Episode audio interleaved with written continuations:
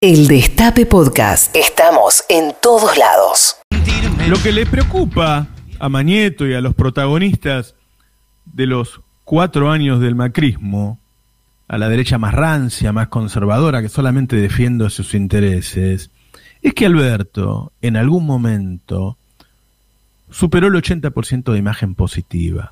Y hoy todavía sostiene una imagen positiva muy, muy alta. No bajó tanto como dicen ellos. Esa es la enorme preocupación que tienen. Esa es la enorme preocupación que tienen. Y por eso los ataques constantes.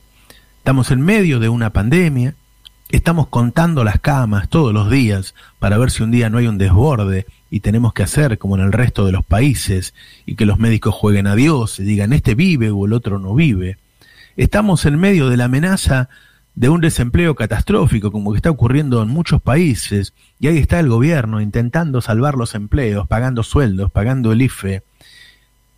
Estamos en medio de una situación que no se sabe cuándo termina, porque la pandemia si hay algo que tiene es la incertidumbre, porque están cerrando de nuevo estados en Estados Unidos, porque Estados Unidos, que se esperaba que hubiera pasado el pico, está en el pico, tiene un pico que sigue creciendo, porque los europeos vuelven a cerrar ciudades, por qué cierran ciudades en Alemania, en Israel.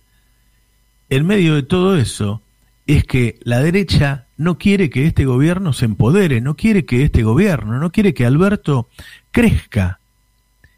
Y todo el armado de todo lo que ocurre es por parte de ellos, no es por la causa que lleva un juez de Lomas de Zamora. En todo caso, con la cantidad de elementos que están apareciendo con respecto por ahora a Luis Majul, se lo va a investigar, es decir, se lo va a imputar. No existió en ningún momento ninguna orden de detención sobre Luis Majul. Hace 10 días salió en la tapa de Clarín una nota de Winiaski absolutamente amañada, llena de potenciales, que decía que habría grupos que rompen silobolsas. Todo el mundo se lo tomó a, risa porque era una nota con un título este, tan mal hecho, tan rebuscado. Sin embargo, a partir de ese día empezaron a aparecer distintos periodistas y distintos actores de ese núcleo duro de derecha hablando de la rotura de las silobolsas. Claro, la primera marcha contra Vicentina había tenido muy poco poder en, en la ciudad de Buenos Aires y en Rosario, solamente había picado en Córdoba. Entonces quisieron armar algo más fuerte para levantar a los sectores del campo y empezaron a decir que hay una amenaza, que hay una amenaza. Dentro de un rato van a escucharlo al hijo de Leuco diciendo que en realidad rompen las silobolsas, incendian los campos y, y matan a productores. Eso dijo el hijo de Leuco ayer. Y empezaron a calentar por el lado de los silobolsas. Y ahora ayer, Manieto dio la orden de NTN hacer una cadena de notas. Y en esa cadena de notas, en la que movió la pieza de Longobardi, que la usa muy pocas veces, luego la de la Nata, luego lo sumó a Winiaski, luego Leuquito y luego Patricia Bullrich, amenazaron a la democracia. Al mismo tiempo está habiendo una cadena de WhatsApp en todo el país llamando a una gigantesca manifestación el día 9 de julio, que se nutriría con el petardismo de la rotura de los silobolsas, ahora hablan de incendio de los campos, y la detención de periodistas, que no existe, no hubo ninguna detención de ningún periodista. Al mismo tiempo, han repartido volantes en algún cuartel militar, volantes que dicen nos están gobernando los montoneros. No hay ninguna posibilidad de que las Fuerzas Armadas se prendan en eso, por más que le tiran volantes. Las Fuerzas Armadas hoy son democráticas, pero lo hacen, lo están haciendo. Están buscando calentar el ambiente o algo peor. Vamos a, a escuchar, por ejemplo, lo que decía Longobardi ayer algo que probablemente ocurra en la Argentina y que no hemos visto nunca en, durante la democracia, que es la detención de un periodista. Atención con este dato, porque creo que ya está en marcha ¿eh? alguna intento u orden de detención a uno o más periodistas en Argentina de hoy, ¿no? O sea, no se sorprenda si esto ocurre mañana. No, no, no, bueno, es, es, que es así, Nico. Yo no voy a no voy a decir los nombres porque no quiero no quiero perjudicar a nadie ni quiero ni quiero producir un, un, desastre familiar, digamos, ¿no? Pero esto puede pasar y, y, y creo que está por pasar, ¿no es cierto? Bueno, eso que dijo que está por pasar Nunca pasó y por la información que yo tengo no estaban los planes de nadie. Es decir, es una noticia creada por Clarín, como ellos crean la realidad, para generar conflicto, para hacer ruido, para calentar el ambiente, para desestabilizar. Y como ya hay otros jugadores que han perdido credibilidad, le piden a Longobardi que salga él antes de que salga la nata porque si no a la nata no le cree nadie. Y Longobardi siguió llamando prácticamente una dictadura. Él usa otra palabra al gobierno de Alberto. A ver las, autocracias tienen siempre una primera reacción, es indefectible, digamos, necesario para las autocracias contra los medios de comunicación. Entonces, en este caso, me parece que lo que estamos viendo es que el kirchnerismo pretende, como siempre lo ha hecho, esto es constitutivo del kirchnerismo, empujar a los periodistas al centro del problema. El, el kirchnerismo supone como regla general que el periodismo no reproduce las noticias, piensan que las producen ¿eh? y que las cosas serían distintas de no haber periodismo, ¿verdad? Es como una especie de deliberada deformación del orden de las cosas, ¿no es cierto? A juicio de los Kirchner, recordá, Nico, eh, Carolina, eh, Franco, que no, no habría habido campo sin Clarín, eh, aquella famosa frase de Kirchner, ¿no es cierto? O sea, ellos tienen esta especie de confusión que supone que los medios son los que crean mm. los temas, no los que los reproducen. Sí, ayer lo dijo Marcelo Saín, ayer Marcelo Saín dijo que detrás de, los de la quema de Silo Bolsas está, está Clarín, por ejemplo. Ah, genial, claro. bueno, ahora. La inventó Clarín. De los silobolsas lo inventó Clarín. No es cierto que nunca hubo periodistas presos. ¿eh? En 1985, en la época de Alfonsín, estuvo Rosendo Fraga, eh, Daniel Horacio Rodríguez, este, Jorge Vago. No, no, tenemos impunidad. Si cometemos delitos, este, vamos presos. Pero esto lo estaba inventando, lo estaba inventando Longobardi, que le llama autocracia al gobierno de Alberto Fernández. Autocracia. Y siguió Longobardi. Creo que detrás de esto, pues es obvio, es obvio que durante la época de los Kirchner y durante la época de Macri hubo espionaje. Y yo estoy siguiendo un caso que me, resulta especialmente interesante, que es el caso de Hugo Alconada Amón, que es un periodista que fue, como habitualmente ocurre, víctima de los servicios de inteligencia, no jefe de ellos, ¿cierto? Porque la prensa en general suele ser víctima de los servicios de inteligencia, no otra cosa. ¿no? Y Hugo Conadamón publicó un artículo hace 48 horas en el New York Times, que fue tapa del New York Times hace dos días, contando lo que le pasó a él en la época de Macri.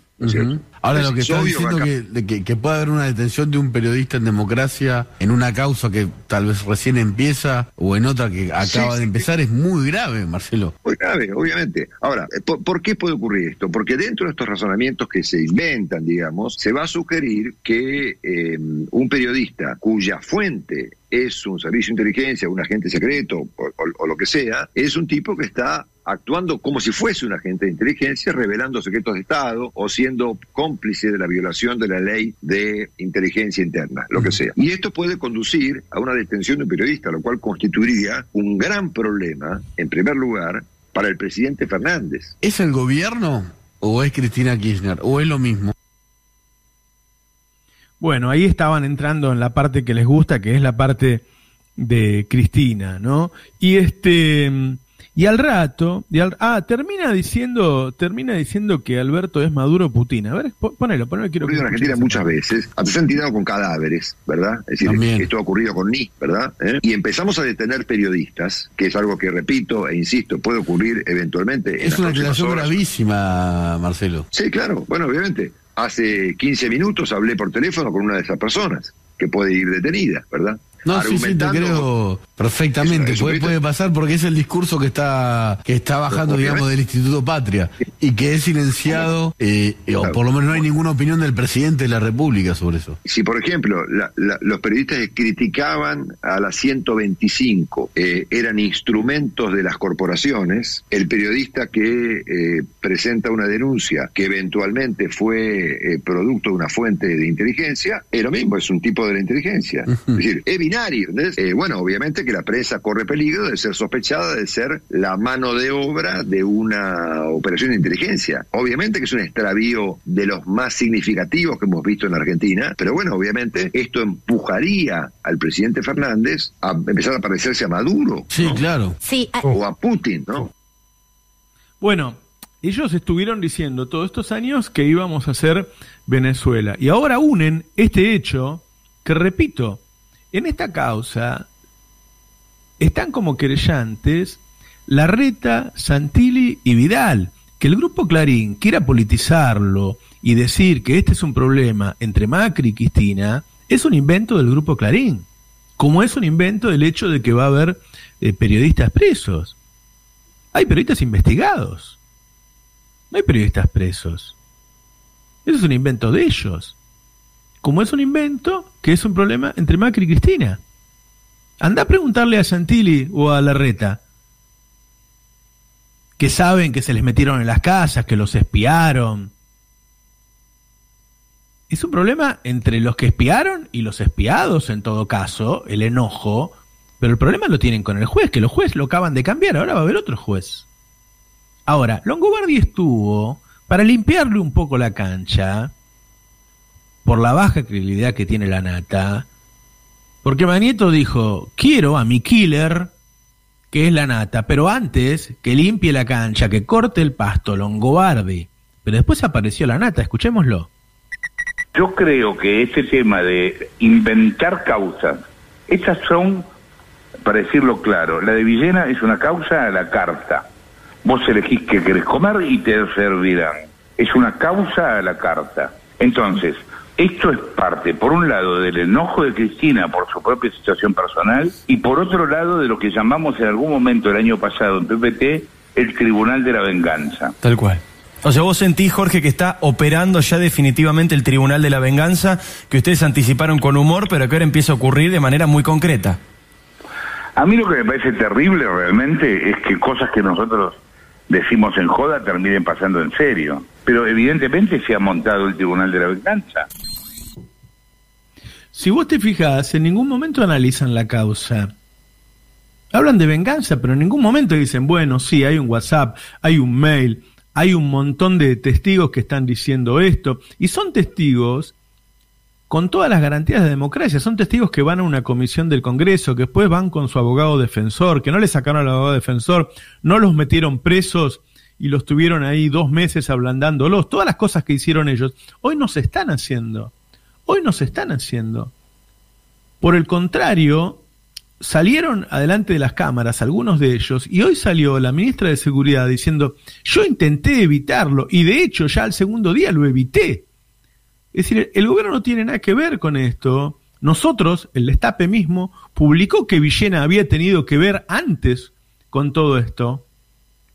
Es decir, ellos son los que arman esta persecuta. Y termina con el verso de siempre de decir lo que pasa que son unos chorros. Escúchalo. No, no, lo, lo, voy a resumir mucho, pero se lo cuento a la gente que está mirando en este momento. Señores, los chorros están sueltos. Los chorros están sueltos y están yendo por la venganza. Este es el resumen de lo que está pasando. Muy fuerte, Jorge, lo que nos estás diciendo. Eh, Nico, si querés agregar algo más para... para no, no, me parece que me tradujo como, eh, excelentemente bien, como siempre. Empezó el Ministerio de la Venganza. Hay que fijarse quiénes son eh, los querellantes que no que no tienen que ver con, con el propio macrismo y los porque son los que están vinculando al periodismo con esto. Todo esto es para culminar en una gran manifestación en contra del gobierno el 9 de julio en medio de la cuarentena.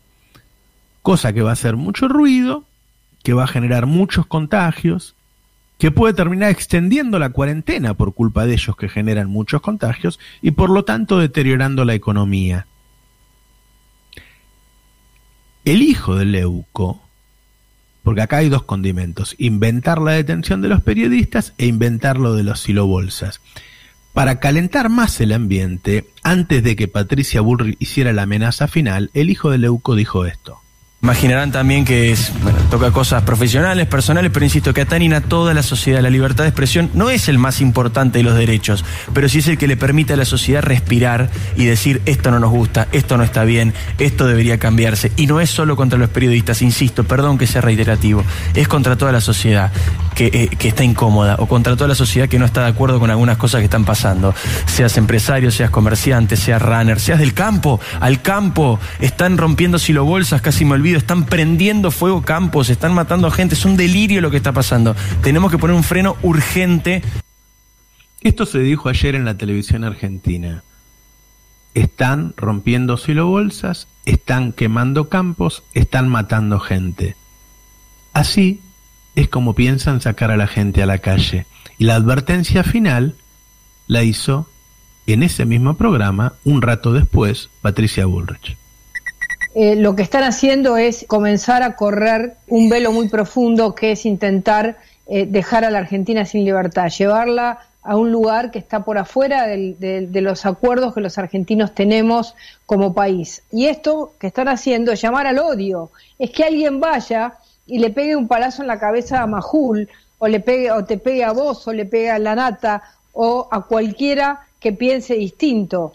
Vamos a ver, si se animan a dar pasos que implican que en la Argentina, que los argentinos van a salir a la calle como salimos con Valentín, con Vicentín, perdón. Entonces, acá va a haber reacciones, y reacciones muy fuertes. Entonces, creo que si tocan a un, a un periodista, lo que tocan es la libertad de todos los argentinos. Y va a haber una reacción. Acordate lo que yo te estoy diciendo el día de hoy. Esa es la amenaza por el 9 de julio. Por eso ella dice, vamos a salir como con Vicentín.